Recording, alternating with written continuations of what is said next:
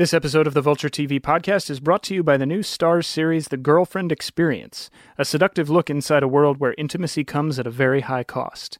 Binge the entire season beginning April 10th, only on Starz. The following podcast contains spoilers. Check the episode description to see the exact times of the segments that contain spoilers. Hello and welcome to the Vulture TV podcast. I'm your host, Gazelle Emami. On this week's show, we'll talk about the biggest show of 2016 yet The People vs. O.J. Simpson. Plus, we're joined by People vs. O.J. director Anthony Hemingway. That's all coming up, but first, if you have any questions for us or ideas for topics you'd like to hear, leave us a voicemail at 646 504 7673 or email us at tvquestions at vulture.com.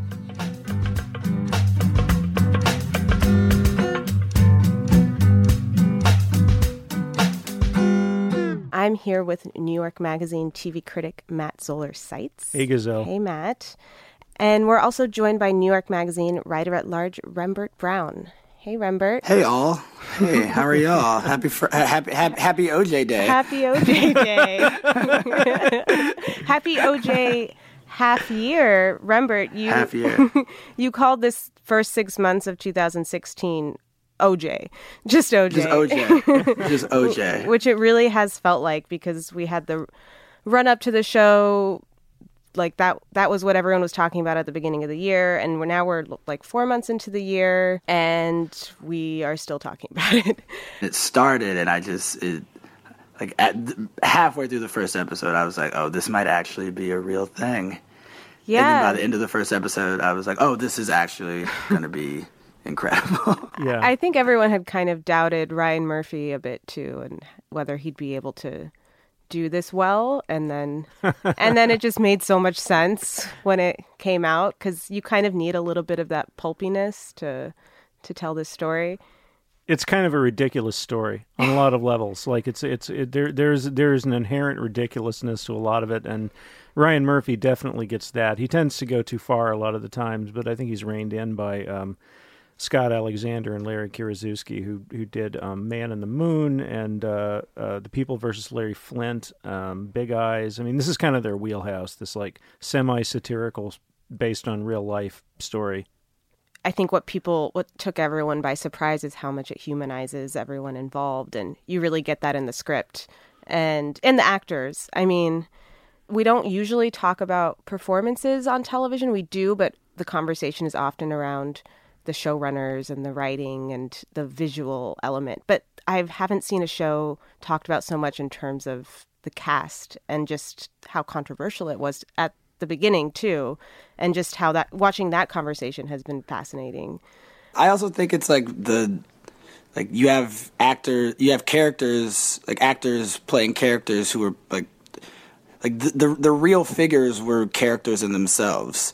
Like Johnnie Cochran was a character. I've been having trouble thinking of anything Yeah. like it because it's almost like a mini series about something that al- already almost seemed fictional. Every episode, I just have to remind myself like all of this actually happened. one example I would compare it to is uh, some some of Oliver Stone's films that are based on history, and I've got Stone on the brain because I I just finished writing this book about his life and work. But um, a movie like Nixon uh, is, is is I think is a pretty good comparison point because you've got a lot of care that that's a ridiculous story. That entire story of how the Nixon administration was felled by a third-rate burglary, that's just absurd. It's just absurd on its face. And also the characters in there are as you say larger than life. Like how can you possibly get somebody to play Nixon who is as interesting as Nixon himself?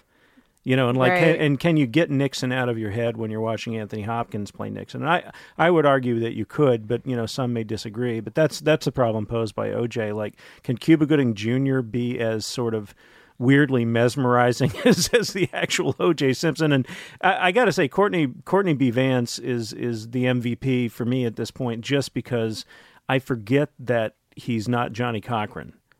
And Johnnie Cochran is like by far the most flamboyant of any of the people associated with this entire affair.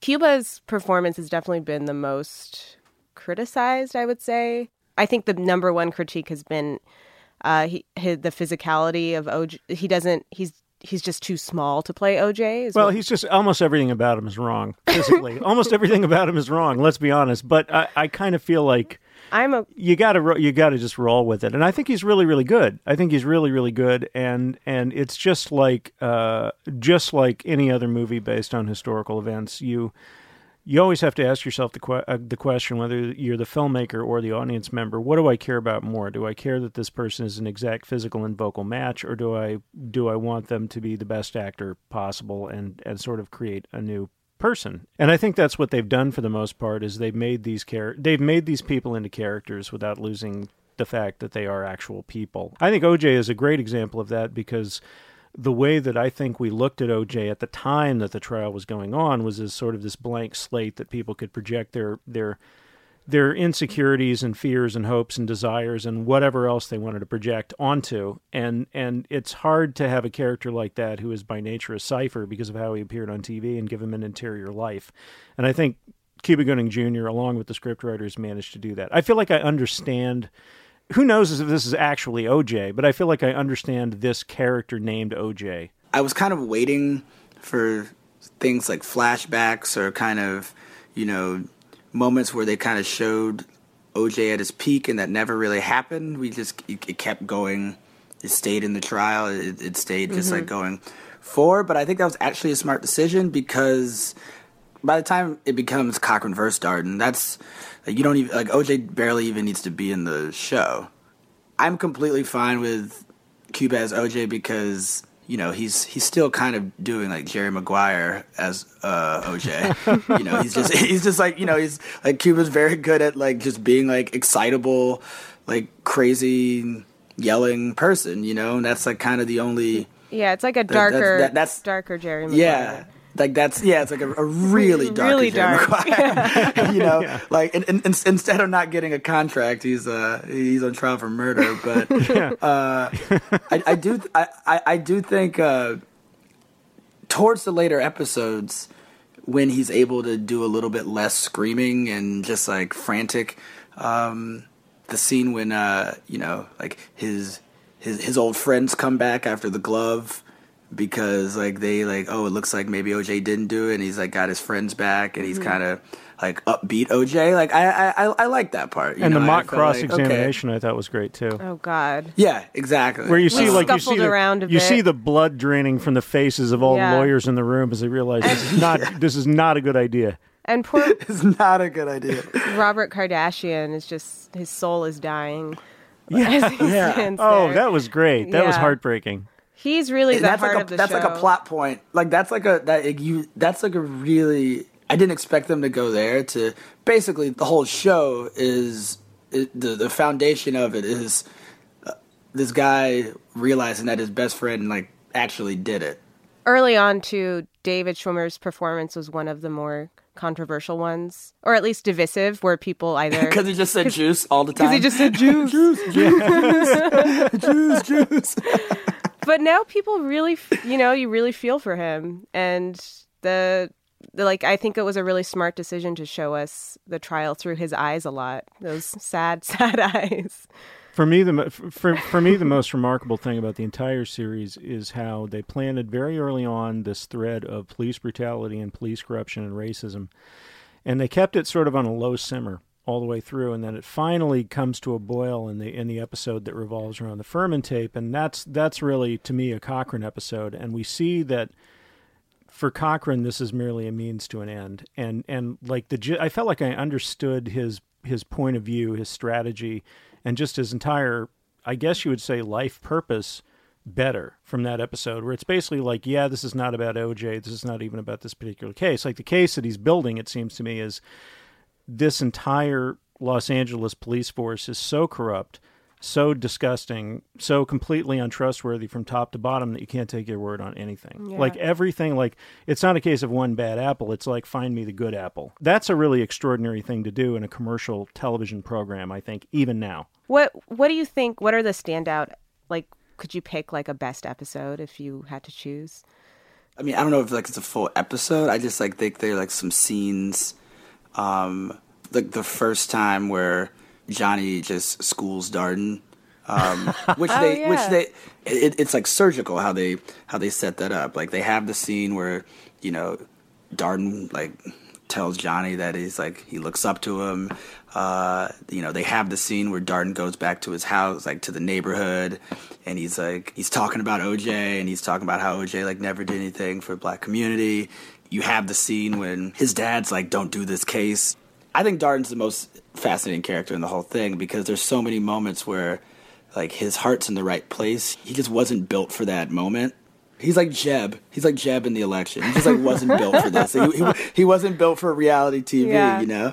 And you just want to like you want to save him. I've, I've found myself like wanting to save Darden Yeah. like ten times. It 'Cause really it's is. like, the, oh, it, no, re- it really is the Titanic versus the iceberg. it, it, it really is. It's it, it, it's so amazing to watch because you know you just like know how like every episode is like a new pitfall. You know how you things just- turn out. Yeah, it kind of flies Yeah. in the face of spoiler outrage in a way because the show, like, Yeah, it's it's just we know what's going to happen. The finale's coming up. Don't spoil it. Yeah, it's like it's just really about watching all the emotions involved and how, like, how it happens, and just watching this devastation fall on each of each of these people.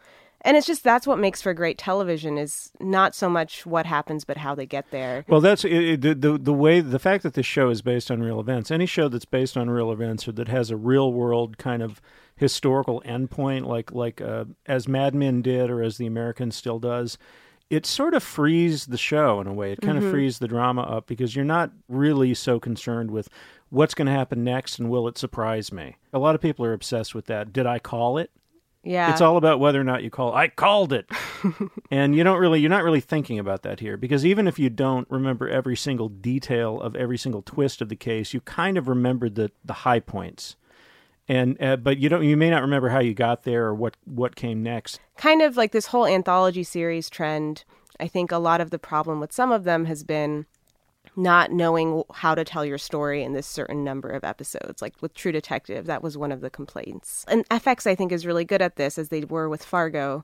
You know, they have just the right amount of like tension building from each episode that you just feel, I don't know, by the end of it, you feel like you've seen the whole story. I, I think about all the. I, I think about this all the time when it comes to like albums, where it's like you really could have just done this perfectly in, you know, in nine songs.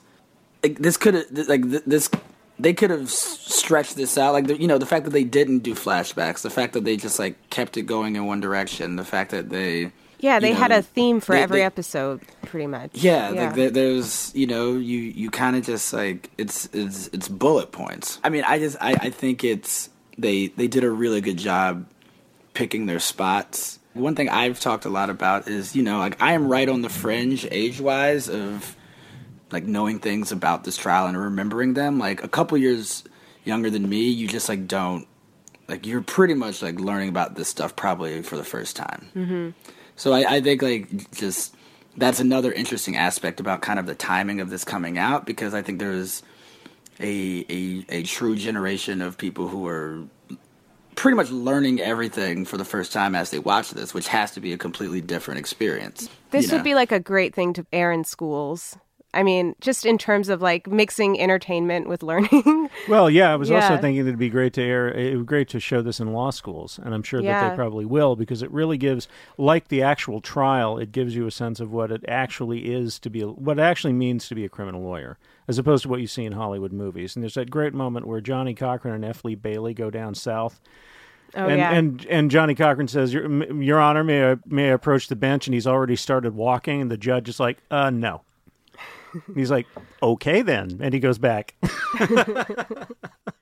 I also loved on the show the the kind of pop culture references and moments that I think they sprinkled in just the right amount. Like in the premiere, uh, there's this moment where I think Robert Shapiro says, I don't want to be late to the premiere of I Love Trouble. And our recapper was pointing out, like, it's just like how comically ephemeral pop culture is. Like, Yeah. who, like, that was like a flopped Broadway play that nobody cares about anymore. But, like, I mean, I mean, the Martin Seinfeld The Martin conversation is incredible. Seinfeld. That was great. I mean, that's just, like that's just incredible, incredible stuff.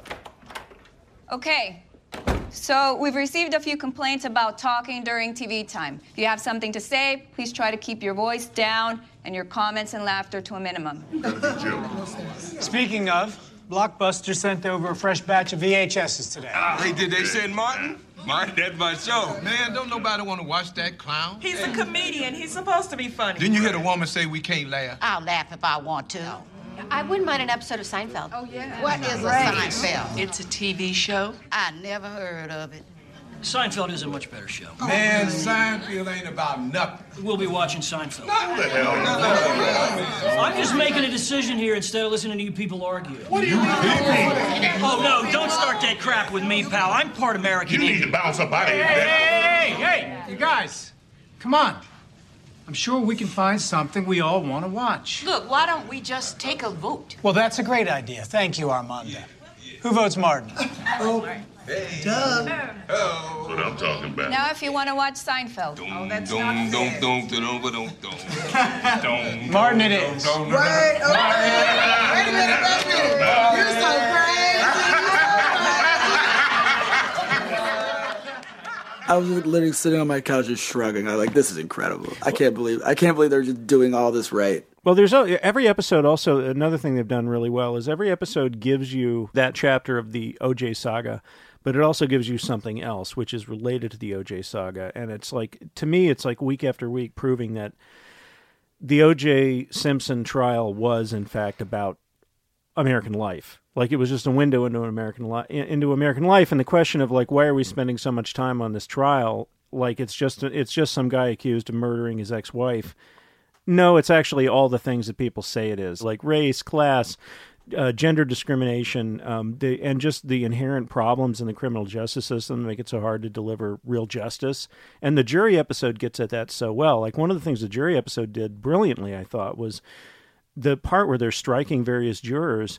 What you're seeing there is that um, a large percentage of those jurors, most of them black, have something in their past that prevents them from being basically plausible jurors.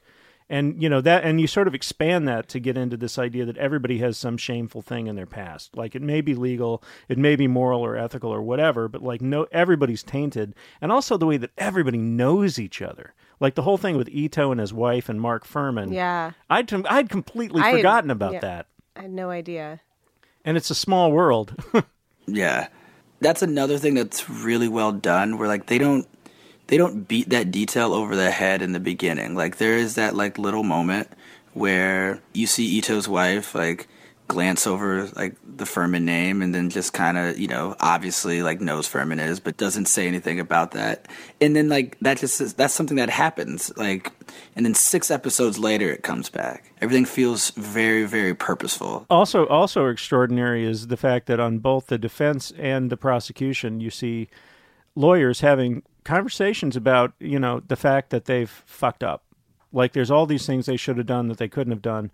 Things that have really compromised the quality of the verdict whatever that's eventually going to be and the possibility of a mistrial. And and at various points both the prosecution and the defense consider like well what if there is a mistrial it would probably be better for justice if there were, because then we could go back and not do all those things wrong. We could do over again. But then the conclusion they come to is, "Fuck it, I'm not giving this another eight months of my life." Right. Nobody wants. You know, no, which it's is not really- worth it. yeah, and you really get a sense of like w- how how the ideal of justice is compromised by the reality of just being a human being in this world and having a life.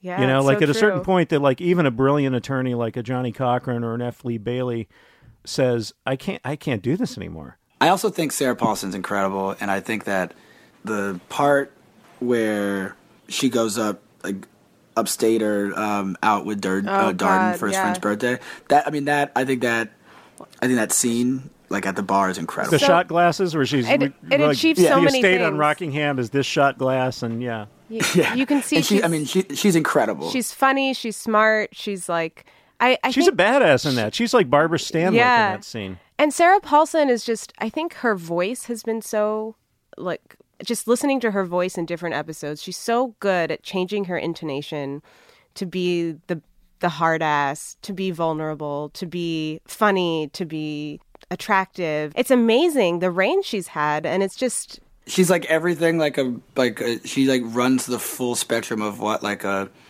like a professional woman has to be. Yeah, she's it's, like a real person. everything. she's like a very real person. it's, it's crazy. incredible. Yeah, and It's incredible. it's like it's. I think it's just amazing to see a fully realized role for a woman. Well, I think that cracker cop planted that glove. And they all did what they had to do to prove that OJ did it. That's what I think. Okay.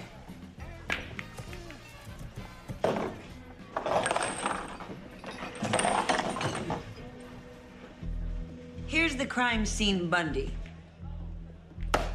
Here's OJ's house. Okay. Fuhrman made up his mind at Bundy that Simpson did it. Even though he had no idea if OJ had an ironclad alibi that would then ruin Fuhrman's career and land him in jail. Fuhrman takes the glove at Bundy, makes sure it has Goldman and Nicole's DNA on it, jumps in the car with the other detectives, heads to Rockingham with it, where he gets into the Bronco, somehow, getting all that evidence in it, including Simpson's blood. Even though the police didn't have Simpson's blood until the next day. Mm, mm, mm.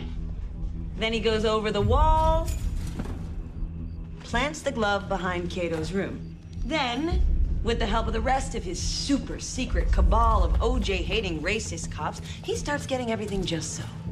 Just where it needs to be. Nicole and Ron and OJ's blood into OJ's bedroom. OJ's blood back to Bundy. Oh, and OJ's Broncos fibers back to Bundy, too. Oh, and they don't forget to get rid of the real killer's blood from the back gate. No, no, no. And replace it with OJ's blood. Then OJ's sock. They get that back to Bundy to pick up all the blood and then get that sucker right back to Rockingham, too. These guys are a well oiled conspiracy machine, after all. All this during a time when everyone involved is under the most relentless media scrutiny in American history. And all this for an unknown killer. Maybe. No! Coming up, we'll speak with Anthony Hemingway, but first, a word from our sponsors. Support for the Vulture TV podcast comes from the Starz series The Girlfriend Experience, a new drama from executive producer Steven Soderbergh. Riley Keough stars as Christine Reed, a second year law school student who is introduced to the seductive world of transactional relationships, providing emotional and sexual intimacy at a very high price. Juggling two different lives, Christine quickly finds herself attracted to the rush of control and power, but soon realizes that everything comes at a cost. Binge the entire season beginning April 10th, only on Starz. Hi, Anthony. Hey, Anthony. Hi, guys. How are you? Good. How are you? I'm fantastic. Happy Friday. we wanted to talk a little bit about the People versus O.J. Simpson, which has become, I would say, the biggest show of the year so far. Um, yes. and you know, you directed about half of the episodes, which is somewhat unusual for television. You usually have a director coming in for individual episodes. Could you talk us through, you know, how just how it was decided that you would be so involved in terms of the, the visual approach? When I was first approached um, about the project from Ryan Murphy, um, it was always kind of proposed that I would do half of the episodes and he would do half. His schedule got a little bit more hectic, so he wasn't able to, and we brought in John Singleton to do one episode. So, kind of going into it, I always knew that I would somewhat have that really awesome opportunity. What do you think that, that Ryan liked about your style specifically for this show?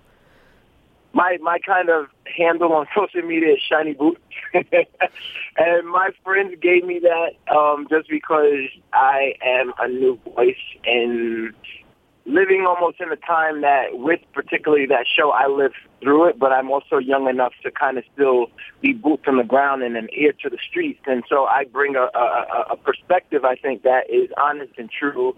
I'm, you know, a black man at the same time, so I can somewhat help balance it. And as the dichotomy of extremes were in the show, I kind of, you know, somewhat match up to that. I believe. I wanted to talk to you a little bit about the style of the show and the style that you bring to the show. This is a very different kind of directing than we see on, say, American Horror Story, or that we see on Treme, which you've directed episodes for, or The Wire. Can you talk a little bit about how do you bring yourself to a series that has a house style, where there's certain things generally that you're supposed to do or not do, just for the sake of consistency? Like, how does that work? You know, it starts from the script. Uh, and I take all and every inspiration from that blueprint. And, you know, Scott and Larry really created something very magical. And so with that, a lot of times, you know, especially with a, a, a piece like this that is very close to real life, um, it's part of our history uh, there are a lot of challenges that come with that. Really finding humanity in these characters and and and and, and really kind of having a lens into their personal lives, or or just trying kind of see them as humans versus the characters or the caricatures of reality that we saw them, you know, when this first came out, just through the media. It really starts with the psychology of the narrative and also each character. You almost like it's almost like you're spying on them. The camera hangs way back and the characters are kind of small in the frame. You know, I mean, we wanted the one to be cinematic and also too just in the storytelling of it. There's so much that you can tell in composition in terms of using negative space or, you know, putting a character against a wall. Um, you know, there's to me psychology that comes into that in terms of what's going on in their mind when they're heroic, when they're not, when they're winning, when they're losing. There's a scene that just in the last, in episode nine that I did where after the end, when OJ is changing out, he feels that Johnny, you know, the genius, and you have Kardashian, you know, pissed back against the wall. Mm-hmm. You oh, know, that's an amazing moment. This time, you know, it's a moment there where he's constantly, well, and up to this point has been so conflicted, but continuing to somewhat try to stand by his friend. This shift here now in this moment where now OJ is back on top and he's back into kind of his celebrity and Kardashian now is miserable and, and just re- literally his back is against the wall, which is why I blocked it and had him stand there. So if you look at it in one shot, OJ has the play of the room, you know, so he has the the opportunity to use and and own the space where hmm. Kardashian really is stuck.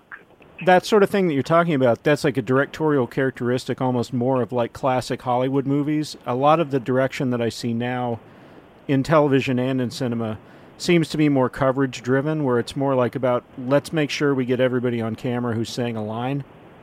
You know, like that, Right. that sort of psychological aspect that you're talking about is something that I don't see done quite as much. Yeah, I mean, I think on more of the cable outlets, we have opportunities to be more cinematic. Um, we're not afraid of living in those shots that really tell stories.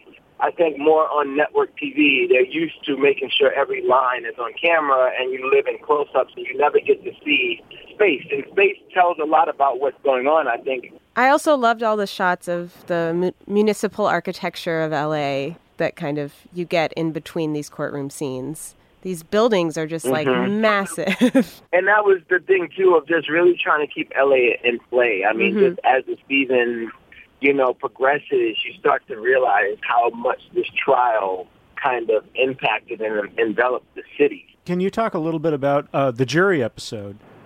All of a sudden, late in the game, you're introducing basically like more than two dozen new characters to the show. Yeah.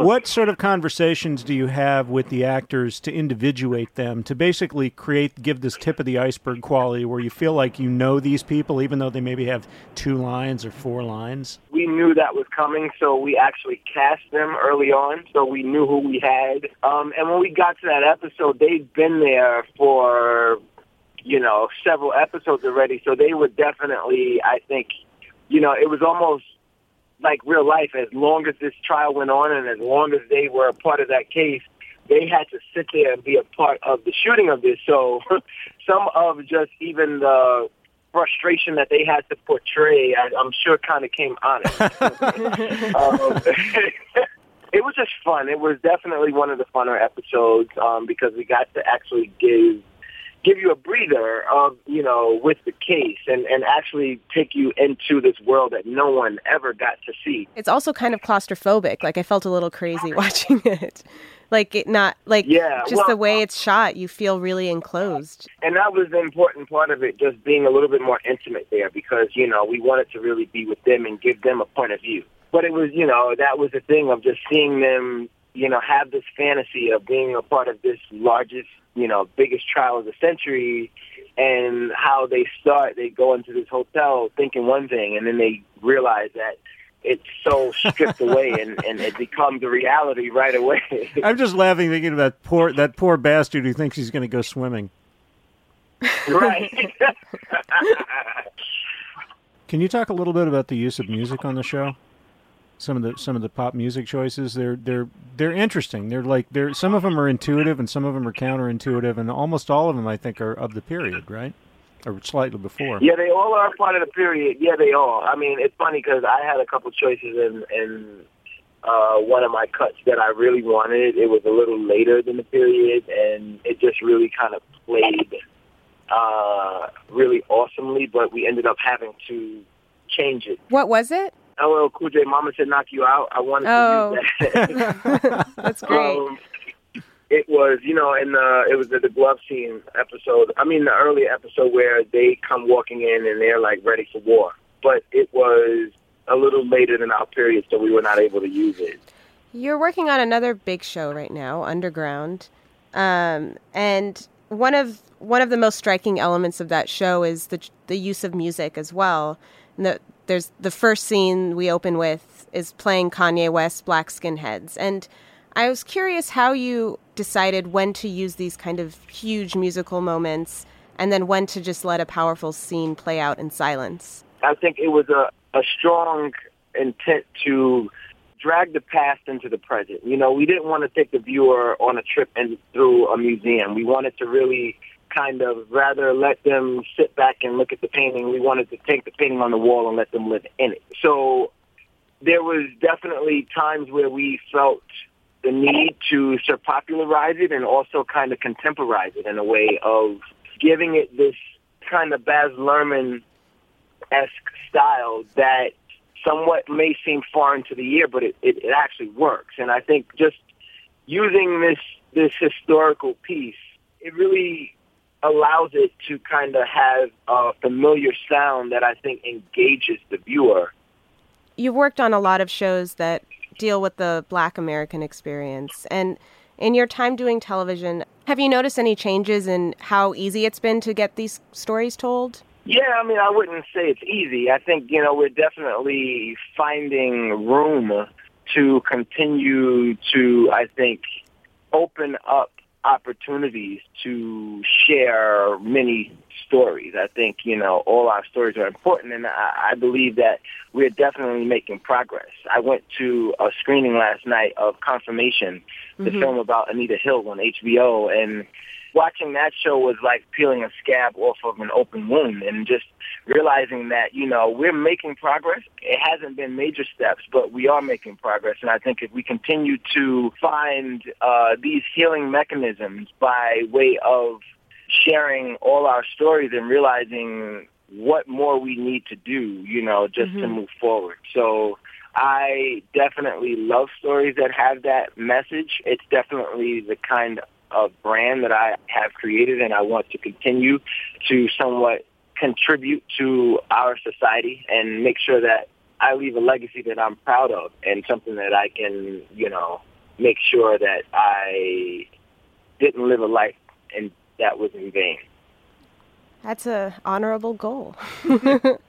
Yeah. yeah. It's it's a lot of pressure. It's Yeah. A lot of pressure. it's not easy. That's it for this week's Vulture TV podcast. Don't forget to email us your questions or comments at tvquestions at vulture.com or leave us a voicemail at 646 504 7673. The Vulture TV podcast is produced by Sam Dingman. Laura Mayer is our managing producer, and Andy Bowers is our chief content officer. The Vulture TV podcast is part of the Panoply Network. I'm Gazelle Emami, and you can find me on Twitter at Gazellephant. I'm Matt Zoller Seitz, and you can find me on Twitter at Matt Zoller Seitz. Thanks for listening.